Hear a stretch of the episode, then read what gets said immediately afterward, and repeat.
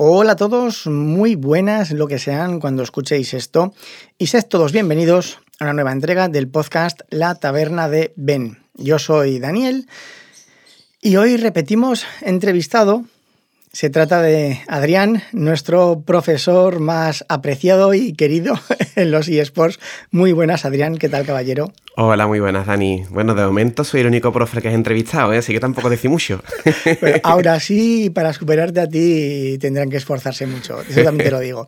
Gracias, La cuestión es que, claro, Adrián repite porque faltaba una parte en su entrevista, que era que Adrián iba a hablar con esos chavales que comentamos en el otro episodio que le hicieron un trabajo basado en Clash Royale. Le dije, oye, mm, ¿podrías hablar con ellos a ver si quieren y que te comenten un poco de cómo ven a nivel de alumno? Porque una, yo tengo la visión de padre, Adrián la de profesor, nos falta la de la mayoría de nuestros oyentes, ¿no? La de los jugadores, la de los chavales que están estudiando. Bueno, aunque también creo que hay más padres que alumnos todavía escuchándonos, pero eso es otro tema. Entonces, algo sorprendente, porque estos alumnos, Adrián, ya no están en tu clase, ¿verdad? No, estos alumnos estuvieron conmigo el curso pasado, que fue cuando empecé a implementar esta actividad de los tres minutos. Y además al principio lo hice de una forma un poco torpe, les decía simplemente que salieran a hablar. Y fue en el segundo trimestre cuando yo empecé a proponerles temas. Y, uno de ellos pues, fue precisamente el tema de videojuegos. Hubo alguna, alguna chica que me habló de sus experiencias en cuanto al lidiar con babosos online, con estos tíos que quieren nada más que ligar con, con ella.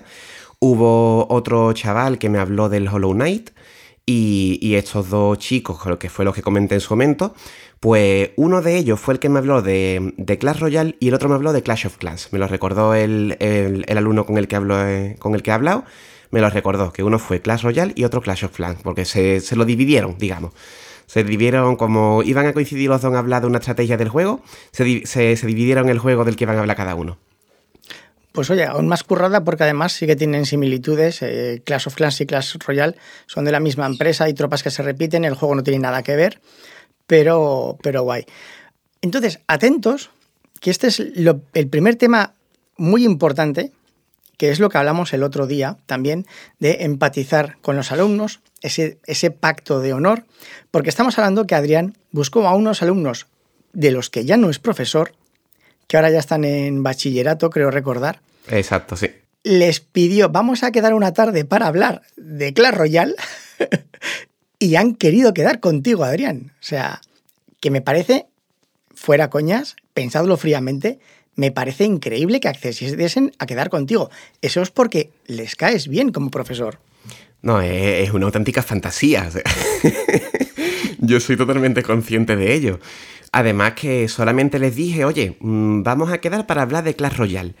Y resulta que, los chavales se pensaban que yo tenía, tenía intención de que me enseñaran a jugar. Y cuando, cuando yo les conté el percal, no, mira que tengo un amigo que tiene un podcast sobre Clash Royale y sports y quiero comentaros el tema de la educación, tal, los chavales se quedaron con una cara diciendo, ¿dónde me he metido yo? Pero luego se tomaron la conversación con una neutralidad pasmosa, se la agradezco un montón desde aquí y, y nada, me comentaron todo con total sinceridad y con sin ningún tipo de problema, sin ningún tipo de censura. Genial. Así que ya hemos generado el contexto. Es que además ayer, Adrián, ¿cuánto rato estuviste hablando con, los, con él? Porque al final eran dos, solamente pudo acudir uno. ¿Cuánto rato estuviste hablando con él? Pues... ¿15 minutos, media hora? Estuve prácticamente toda la tarde con el, con el chico. Estuve desde que salimos del instituto hasta las cinco y poco de la tarde. O sea que. Dos horas y media largas. Mm, pues tranquilamente, porque luego estuvimos dando un paseo, hablando de la vida y el mundo y historias. Es que luego, o sea, luego llega el chaval a casa y su madre, pero Quillo, ¿dónde has estado? Que no ha venido a comer. No, que está con Adrián. ¿Quién es Adrián? El profesor de lengua. Que has quedado con un profesor. Anda, mira, si no me quiere decir dónde has estado, no me lo diga, pero no me cago en cuento. Sí, yo, imagino que más o menos tuvo, que ser así la cosa. Bueno, si, nos escucha el chaval, pues un saludo y muchísimas gracias. Entonces, vamos a, vamos a entrar en materia porque te preparaste bastantes preguntas, estuvimos hablando Y a mí me gustaría, porque tienes hay varias que son más o menos similares, ¿no? Que si otros profesores utilizan los videojuegos de alguna forma en sus clases, como ejemplos y demás. Eh, y también esta está unida un poco con otra pregunta que le hiciste, que si los alumnos piensan que se podrían utilizar los videojuegos para, para enseñar cosas, alguna materia en, en clase, ¿no? Ya sea como lo utilizaste tú en lengua o en historia a nivel de estrategia, hablando de batallas, no sé, ¿qué se les podría ocurrir a los, a los alumnos? Entonces, si te parece bien, vamos a hacer un mix con estas dos primeras preguntas sobre si lo utilizan otros profesores y lo que piensan los alumnos de los videojuegos, porque ellos lo eligieron para un trabajo y tú lo utilizaste, ¿no? los videojuegos. ¿Qué te comentaron más o menos por aquí? Claro, mm, recordemos para los, los oyentes que no, que no escucharon el episodio anterior, que estos chiquillos hicieron el, trabajo sobre el juego porque yo les di libertad en esta actividad de los tres minutos. Son tres minutos en los que tú puedes hablar del tema que te dé la gana. Yo te propongo uno, pero tú, tienes tú puedes hablar de lo que tú quieras. Y debían salir todos. Y además en este, en este grupo de este alumno salieron todos al final. Y claro, fue mi forma, digamos, de, conectarlos con algo, ¿no? De proponerles un tema que para ellos pudiera ser atrayente y tanto que fue así por como, ya digo, cuatro, cuatro, unos mínimos cinco, lo hicieron del, tema videojuego.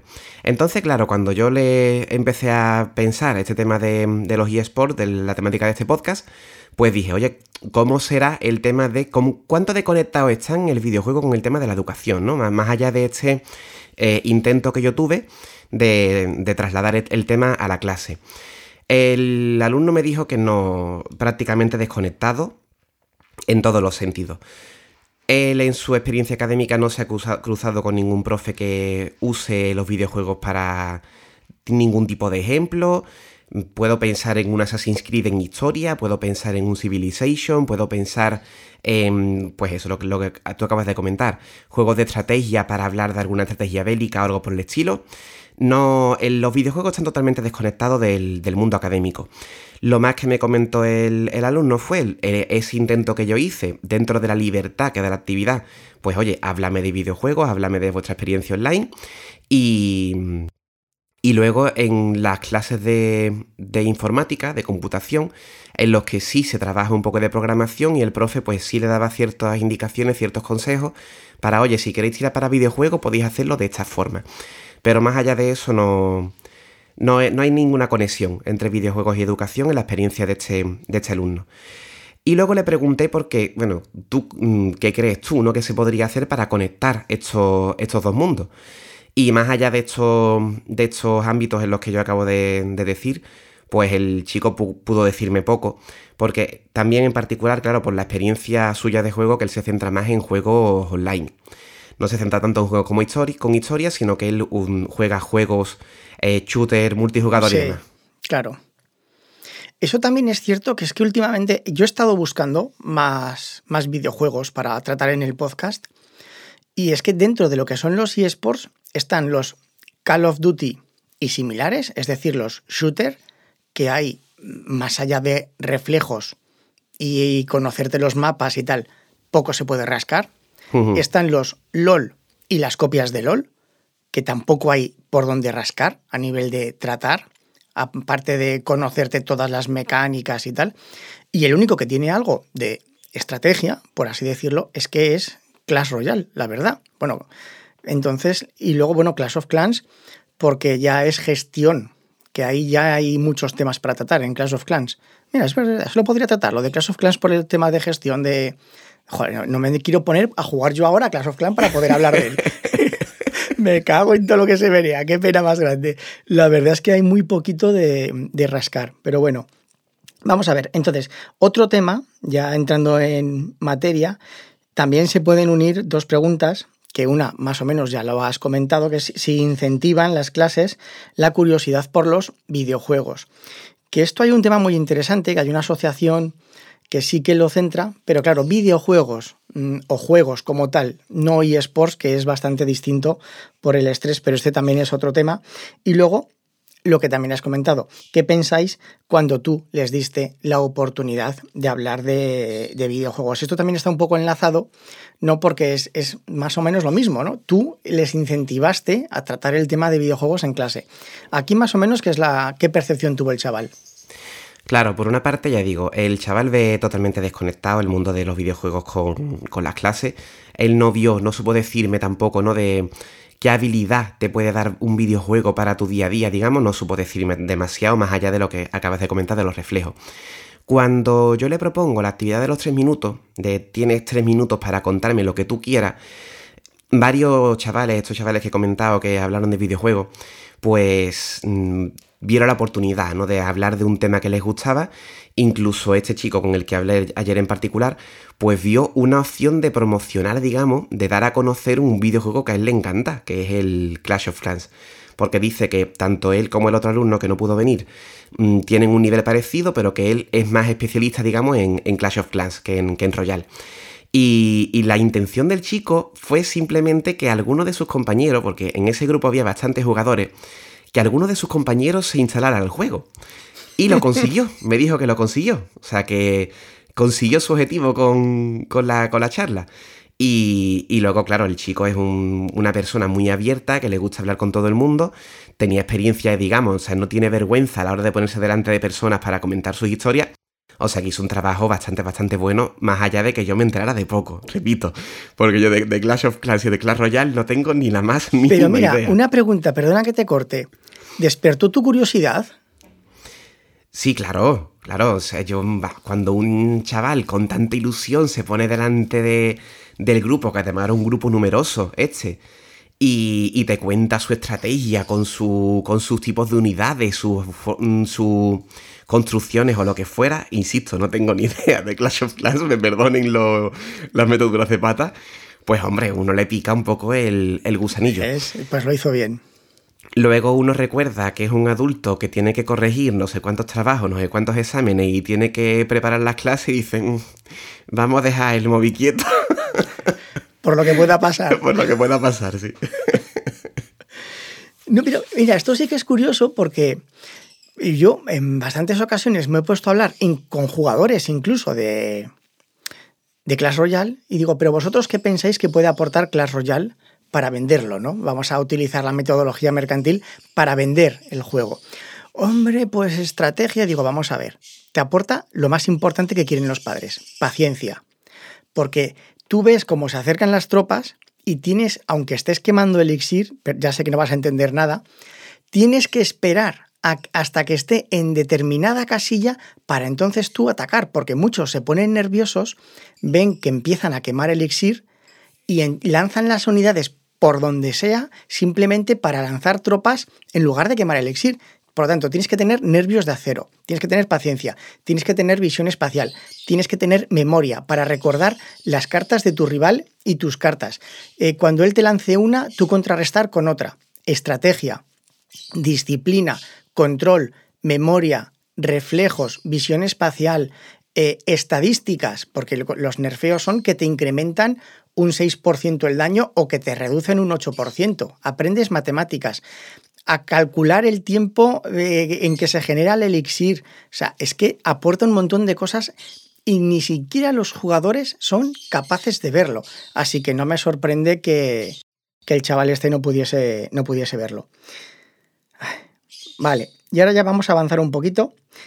¿Por qué elegiste Clash Royale? Para hacer la exposición y porque su bueno, él eligió Clash of Clans, ¿no? Has comentado. Exacto. Y su amigo Clash, Clash Royale. Esto creo que ya lo has respondido, ¿no? Para intentar que sus amigos se instalasen el juego. Sí, básicamente. Son dos juegos que los chavales controlaban, entonces pues a la hora de hacer el trabajo lo hicieron sobre ese punto que les daba más seguridad, ¿no? Y querían ellos pues difundir el, el gusto por el juego, simplemente. Evangelistas de marca. Completamente, sí. Y bueno, la, otra pregunta que si han tenido más oportunidades de hablar de videojuegos en clase, yo creo que también lo ha respondido ya, ¿verdad? Nada, nada, nada, nada. Dice que mm, lo que, lo que comenté anteriormente, que el mundo de los videojuegos está totalmente desconectado con su experiencia académica. Bueno, eh, voy a cambiar yo el orden porque hay una pregunta que me interesa que es que si han pensado alguna vez ellos en ser jugadores profesionales. Y yo voy a ampliarla y también te voy a preguntar si te hablaron, si habían pensado en ser generadores de contenido. Que a mí no me gusta nada el nombre, pero bueno, es lo que es, ¿no? Generar contenido, es decir, intentar vivir o de ser jugador o intentar vivir de, redes sociales. Yo esta pregunta también la enfoqué de ese modo, de no solamente jugador profesional, sino algo relacionado con Internet o con estos nuevos empleos, digamos, que han surgido con, con las redes. Y este chico en particular con el que yo hablé me dijo que sí estuvo intentando durante un tiempo, haciendo sus cositas para una, para una red social, pero él se dio cuenta de que eso requería muchísimo tiempo, muchísimo esfuerzo, y cuando ya los estudios se fueron poniendo más serios, decidió, decidió dejarlo, porque es algo que él se dio cuenta que por pura afición puedes hacer muy poco, no eres capaz de mantener el interés ni el algoritmo, digamos, de la plataforma en la que estaba, y decidió dejarlo. Simplemente lo hacía por, por gusto, no lo hacía por intentar conseguir nada, pero lo acabó dejando de lado cuando ya los estudios se fueron poniendo más o menos serios. ¿Y esto por qué? Pues porque el chaval no, no tuvo nunca intención de tomar ese camino con seriedad. Y me ha comentado que la gente de su entorno, nadie se toma en serio ni el mundo de la, de la creación, ya sea streaming, vídeos para cualquier red social o que sea, ni el mundo del juego profesional él en particular me comentó que él se considera bueno, pero que hay gente muchísimo más buena que él, muchísimo mejor que él, y que no va a ser capaz de, llegar al top, pero ni de, ni de lejos. Y tampoco es un, objetivo, insisto, que a él le, interese. Y respecto a la, creación de contenidos para redes, sociales o YouTube o Twitch o lo que sea, pues lo mismo. Él sabe que hace falta invertir mucho tiempo, mucho dinero e incluso tener a alguien que te edite los vídeos y demás. Y no es un tema que le llame la atención tanto como para como para dedicarse a ese tema y tampoco conoce nadie de su entorno que, que lo haya tomado en serio ese camino. Dice que evidentemente es un camino que a todo adolescente que le gustan los videojuegos le encantaría tomar, pero él, él, es muy consciente y sus compañeros son muy conscientes del el esfuerzo y el riesgo que conlleva y no es un camino que hayan tomado en la, experiencia de este, de este, chico, que fue precisamente lo que yo te comenté en el episodio anterior, que en mi entorno social no me he cruzado con ningún caso que diga, oye, quiero dedicarme a algo de juegos o de internet mm, en serio. Esto sí que es cierto, Adrián, que además tanto tú como yo que hemos vivido y conocido de primera mano la evolución de las redes sociales, ¿no? desde los foros eh, hasta el día de hoy, sí que hemos visto que, espero que, bueno, yo te, te doy mi punto de vista y ahora me comentas tú si estoy acertado o tú lo ves de otra forma, que en un principio en YouTube se subía lo que sea grabado como sea, incluso grabar la pantalla del móvil utilizando otro móvil, con una calidad nefasta, y que entonces todo valía y se podía crecer, publicases lo que publicases y con la periodicidad que publicases, y según ha ido avanzando la tecnología, que es el entorno en que tú y yo nos movemos, en la tecnología, ha ido cambiando todo, se ha ido exigiendo más, los algoritmos, las plataformas modifican sus algoritmos para que exijan más y sobre todo más cantidad, y hay épocas en las que las propias plataformas benefician al que publica mucho, aunque publique cosas nefastas, y parece, parece que ahora se están empezando a centrar en premiar a los que suben contenido de calidad en detrimento de la cantidad, incluso con la duración de los vídeos. Hubo una época, todo eran vídeos de 8 o 10 minutos, y ahora ya se están subiendo vídeos más largos porque el algoritmo también empieza a premiar vídeos de 20-30 minutos de duración para que tengan más desarrollo, ¿no? Además, tú recordarás como yo perfectamente esa época que de un vídeo de 10 minutos y 6 o 7 eran presentando el vídeo, presentándose a ellos y agradeciendo a los seguidores. O sea, eran 7 minutos vacíos. ¿Tú cómo has visto, saltándonos un poco el guion, esta evolución del contenido para redes? Pues justo lo que tú acabas de, comentar. Yo creo que las plataformas han ido creciendo, han ido madurando y dentro de esa madurez pues han ido buscando diferentes objetivos según el, el tiempo. Yo sigo bastantes creadores de contenidos, digamos, entre comillas, y que me entiendan, de clase media, ¿no? Mm, gente que se gana la vida de forma honrada, de forma honesta, pero no son millonarios, no son ricos con la creación de contenido, y son personas que están continuamente buscando cómo, mm, contentar a ese, a ese algoritmo. Personas que han tenido que ocultar vídeos porque si no las estadísticas se, se les van al traste con vídeos que generan menos. Eh, personas que han tenido que buscar una periodicidad y un formato y un tal que les fuera bien. Y eso han tenido que estar pendientes de un algoritmo, en particular en YouTube, que, es cambiante y que cada, en cada momento pues, ha ido pidiendo cosas diferentes. Ahora parece que lleva un tiempecito más estable, que ya parece que la cosa ha estabilizado, pero han tenido que quedar muchísimos cambios porque la plataforma iba intentando encontrar, digamos, ¿no? Cada público, un público diferente en cada momento. Y luego en redes sociales pues tenemos el scroll infinito de TikTok, tenemos el Instagram y demás, que ahí ya no tengo ni idea de cómo funcionará, pero que también tienes que darle cierto contenido de cierta forma cada cierto tiempo, ¿no? Entonces es un mundo muy... Es un mundo muy complicado, efectivamente. Y este chaval me, decía, uno de los temas en los que salió fue este. Hoy en día para tú ser streamer necesitas una buena tarjeta gráfica, una buena cámara de vídeo y no te vale cualquier fondo. Chaval era totalmente consciente de que hoy en día para siquiera llamar la atención de un posible espectador te hace falta un mínimo de calidad, pues que un chaval no, puede alcanzar de forma sencilla hoy en día. Claro. Bueno, por lo menos ahora son conscientes, ¿no? Porque yo recuerdo una época en la que no lo eran y pensaban que esto era echar tres retos. Ahora por lo menos los jóvenes ya saben que esto es un trabajo muy, muy esclavo. Y él te habló de, gente que seguía, ya sea Twitch, ya sea YouTube, en otras redes sociales, de creadores de contenido de, de eSports. Él me comentó que ve eSports, no, no tanto gente jugando su partida y comentando, sino directamente las retransmisiones de, de eSports. De torneos como tal. Sí, me habló de Fortnite, me habló de Valorant, me habló que también sigue, sigue alguno de, de Clash Royale. Y, es, un, es un tema que tiene ya.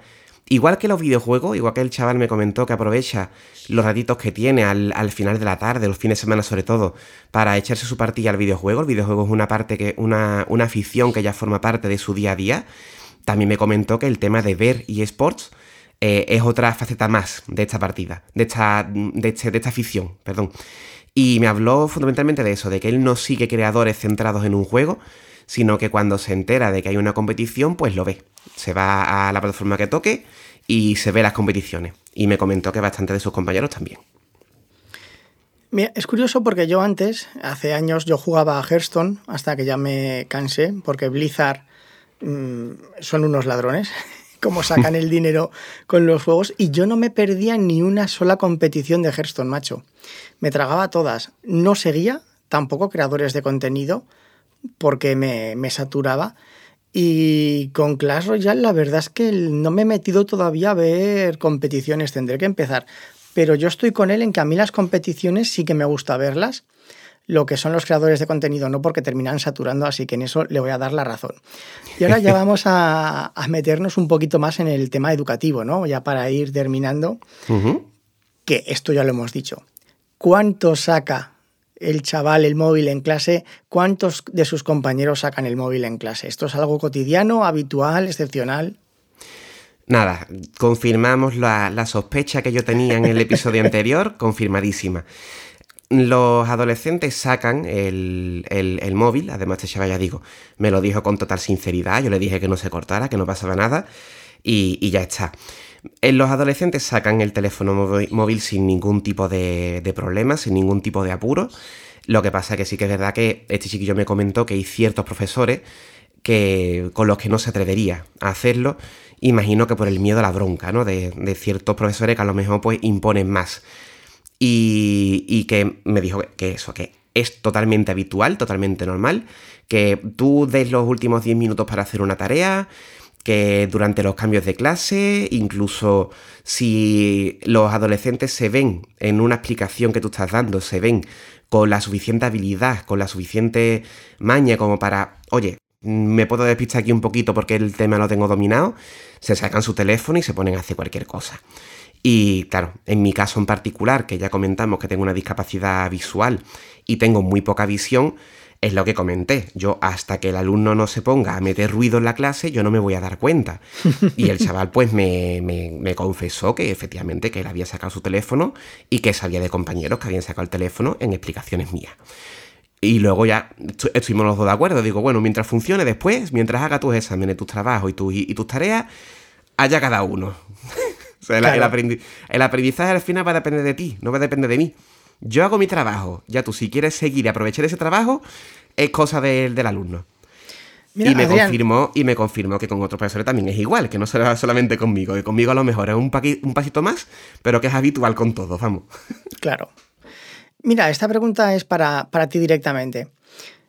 ¿Tú preferirías ser de esos profesores que imponen respeto vamos a llamarle por las cosas por su nombre, miedo, y no se atreven a sacar el móvil? ¿O prefieres ser ese profesor con el que, independientemente de la vista que tengas, sacan el móvil porque saben que tampoco vas a echar una bronca que te cagas?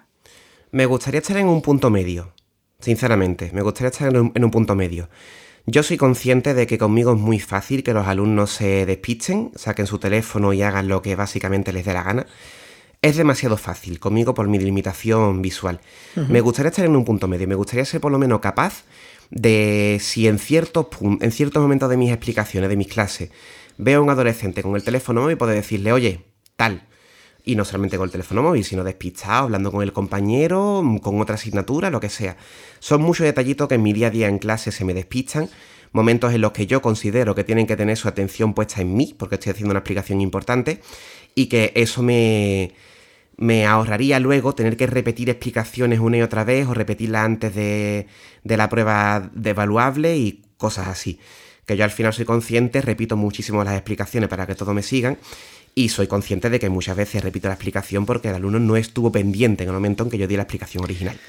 Claro, pero aquí entramos en otro debate, que no vamos a hacerlo, pero yo te lo planteo. Eso es culpa del alumno. Sí, sí, sí. Tú podrías decir, yo ya lo expliqué no haberte puesto a jugar, si me sacas un cero, es problema tuyo. Exacto, sí. Claro, pero es que entonces, para llegar a ese punto intermedio, tendrías que dejar de ser así y ser más de esto ya lo expliqué. ¿Entiendes? Sí, sí, sí, sí. Entonces, bueno, y, ahora esto lo enlazamos ya pues con la, con la última pregunta que está más la añadí yo, que está relacionado justamente con lo que has comentado de tu problema visual. Siendo conscientes los chavales de que contigo es más fácil ignorarte porque no les pillas, eh, y siendo conscientes que también lo hacen con otros profesores, ese pacto de honor que dijimos, digo, bueno, yo soy, yo como profesor, soy consciente de que vais a hacer lo que queráis, y vosotros como alumnos eh, sois conscientes de que si queréis aprender, me escucháis, y si no, pues ahí tenéis vuestro móvil, que yo no os voy a pillar ese pacto de honor funciona, es real, por respeto hacia ti, porque les caes bien, porque ven que te preocupas de ellos como alumnos, siendo tú el profesor, mm, sacan menos el móvil de lo que podrían hacerlo. ¿Cómo, cómo, vio él? Esta? Porque además habrá muy pocos profesores como tú en el aspecto visual. Yo no me he cruzado con nadie con una discapacidad tan grave. En los años que llevo, que llevo trabajando en mi entorno, no me he cruzado con nadie con una discapacidad tan, tan severa como la mía. Y este chico me comentó que efectivamente, que funciona tal cual la acaba de describir. Él, en particular, tenía ciertas dificultades con la asignatura que él sabía que debía solventar y en esos casos se centraba en la asignatura y se dejaba de, de historia porque al final soy una persona que sé explicarme, soy bueno en mi trabajo y el chaval cuando veía que tenía que podía aprovechar esas explicaciones, pues se ponía a tope conmigo. Y, por lo general me comentó que lo suelo conseguir. Siempre está el típico que se va a despistar sí o sí, que se despista con todo el mundo, pero que en general en, la experiencia de él conmigo en clase eh, lo suelo conseguir. Al final hay cierto momento en el que eh, los alumnos se ponen a trabajar con, conmigo. Por lo visto lo, soy capaz, no sé cómo, soy capaz de conseguirlo. es que, Adrián, caes bien por tu desenfado, por tu forma de explicar, eh, porque cuando algún alumno te toca las narices, sabes torearlo eh, con gracia. Es que realmente yo siempre te he dicho que, que tú eres muy buen profesor. Y eso sobre todo porque es que además tienes una de las peores asignaturas, que es lengua y literatura. Es que a nivel de profesor yo creo que las peores son, con diferencia, matemáticas y lengua son las más peñazo que existen. sobre todo ya en secundaria, cuando empezamos con análisis sintáctico, morfológico y demás, es, pero a mí, ¿para qué narices me sirve eso? Entonces, y tú tienes que explicarlo. Y es que no hay más. No puedes endulzarlo de ninguna otra forma. Sí, sí, sí, sí. Además que ya he desarrollado la habilidad, Dani, fíjate lo que te voy a decir, he desarrollado la habilidad de poder decirle a un niño, escúchame, que en esta oración que has escrito te falta un complemento de régimen. Profesor, ¿y eso qué es? Ah, lo hemos explicado. Este verbo te pide uno de régimen. ya he, llegado a ese punto zen ya. de ser capaz de relacionar la gramática con la escritura. Madre mía. Y se quedarán locos, claro. Le, sueltas eso y se quedarán todos locos. Claro, lo hemos explicado en clase. Hemos visto la sintaxis. Para la sintaxis te sirve aquí para tú mejorar tu escritura. He llegado a ese punto. ¿Y, tú cómo lo ves? Ahora que has tenido la charla con este chaval que te ha explicado un poquito todo, ¿cómo ves tú Mm, actualmente la clase, los profesores, los móviles, los juegos, redes sociales. Mm, el, porque, Adrián, siendo sinceros, desde que tú y yo, que soy más viejo que tú, estudiamos, la forma de enseñar y lo que son las clases como tal ha cambiado entre poco y nada. De hecho, este, este chico me, comentó que le, sorprendió bastante el hecho de que yo dejara un, un tiempo para hablar en clase de un tema totalmente libre. Porque sí que es verdad, y esto fue un tema también que tocamos en el episodio anterior, que cuando uno propone un trabajo da cierta libertad para que ellos escojan, pero al final es una libertad acotada. Siempre es una libertad relacionada con el tema que estamos viendo. Si no eliges este tema, eliges este otro, pero es, en relación siempre con el punto que se esté tocando. Y él me dice que no tenía experiencia en, toma, aquí tienes un tiempo, aprovechalo como te dé la gana. Entonces, pues mm, fue una experiencia que le gustó y que por eso él quiso aprovechar para, hablar de videojuegos. Dentro de eso, pues sí que es cierto que la mayoría de profesores están desconectados del, del mundo videojuego. Yo incluso le comenté el hecho de que los videojuegos a mí me habían servido para conocer más historias, para conocer más personajes, que había historias en videojuegos que se habían quedado conmigo aunque no fuera el ámbito de, él, que él, es más de juego competitivo y, online, me entendió, ¿no? Supo, supo, entenderme el hecho de que yo me he quedado con historias que me han contado videojuegos. Y ese conocimiento de historias, pues ha mejorado mi forma de, acercarme a, e incluso la escritura, ¿no? En, clase simplemente. Eso me ha servido a mí. Y sí que es cierto que el chaval pues, estuvo de acuerdo conmigo en que se podría usar más los videojuegos en, cierto, en ciertos ámbitos. Hemos hablado ya de algunos, puedo añadir, por ejemplo, Minecraft en geología. Minecraft se trata de, de tocar materiales, ¿no? Al final, de hacer cosas con materiales. Y se aprende bastante con Minecraft, con, este, con este tema. Y él vio que se podía aprovechar un poquito más quizá el, ámbito, porque está muy, muy, muy desconectado. Yo también desde mi asignatura he encontrado cierto juego, digo el caso, un, walking simulator que se llama What Remains of, What Remains of Edith Finch, lo que queda de Edith Finch, que eso prácticamente es literatura, realismo mágico hispanoamericano llevado a un videojuego, es una cosa, una fantasía absoluta. Se puede mm, enfocar un poco, se puede llevar un poquito más, aunque sea un poquito, el videojuego las clases para que estos chiquillos pues se interesen por otro ámbito cultural más como es, lo, como es los videojuegos. Aunque sí que es cierto que este mundo competitivo pues es muy complicado, ¿no? De, llevarlo, pero sí podemos llevar el videojuego un poquito más a, a las aulas. ¿Y qué más cosas me ha preguntado, Dani? ¿Me he perdido con la perorata? No, yo creo que ya, que ya está. Con esto estaría, ¿no? Con esto ya estaría, sí, sí, sí, sí. Genial. Además te ha quedado una postilla muy bonita. Así ya para, terminar. Sí, y has tocado un tema muy importante. Y esto lo quiero tratar en otros episodios con, otras personas, que es... Este podcast es sobre eSports, porque es la parte competitiva, que es lo que a muchos usuarios les gusta. A, tanto a Cositas como a la FU han dicho bueno, y a Chiquito también, quiero recordar, que lo que les gusta es el competitivo. Sí. Los, los juegos, videojuegos lineales con historia, no les gustan. Sin embargo, con los videojuegos lineales puedes aprender muchas más cosas de una forma mucho más relajada. Y otra cosa que comentó Chiquito es que los que son competitivos te generan un estrés mental y una frustración que te pones de una mala leche que no es ni medio normal, tú solo. Sí, Porque además, eh, este chaval también me estuvo comentando el hecho de que Supercell tiene los juegos bastante abandonados, porque cuando, cuando sacan uno nuevo se centran en ese nuevo, y los demás, pues, pecan de temas de balanceo que habéis comentado en el podcast alguna vez. El tema de las partidas también me lo comentó, ¿no? El, el balanceo de jugador contra jugador. El, el hecho de que los juegos, algunos juegos son pay to win o el hecho de que el mismo Fortnite, por ejemplo, ¿no? Al final te acaba obligando, en cierto modo, a que te compres una skin para, para no dar el cante, ¿no? Para no ser tú el, el único pardillo que va con los atuendos predeterminados del, Los que te regalan con el personaje, sí. Exacto. Y al final, tanto tus amigos que están jugando a esos juegos, que en principio son gratuitos, y tú acabas metiendo dinero como por el hecho de que un videojuego, por lo general si es nuevo, cuesta mucho dinero, los adolescentes acaban prefiriendo meter pacha en comprarte una skin de Fortnite o en pagar lo que, lo que tengas que pagar de, de Clash Royale, que es una transacción mucho más pequeña, antes que gastarte el dinero en un videojuego más moderno, ¿no? más actual, que te va a requerir una inversión económica muy grande. Y precisamente este chaval confirmó ¿no? lo buena que es la estrategia que tienen estas personas, que es el factor psicológico que hablábamos en el otro, en el otro episodio.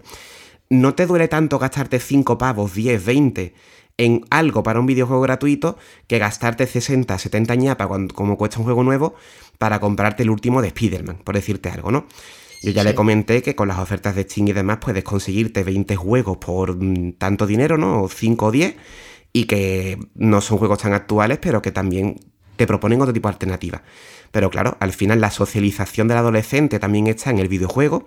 Este chico me comentó que se pegaba, que se había pegado en sus años anteriores maratones de 10, 12 horas jugando. A pesar en, cierto, en cierto punto de los padres.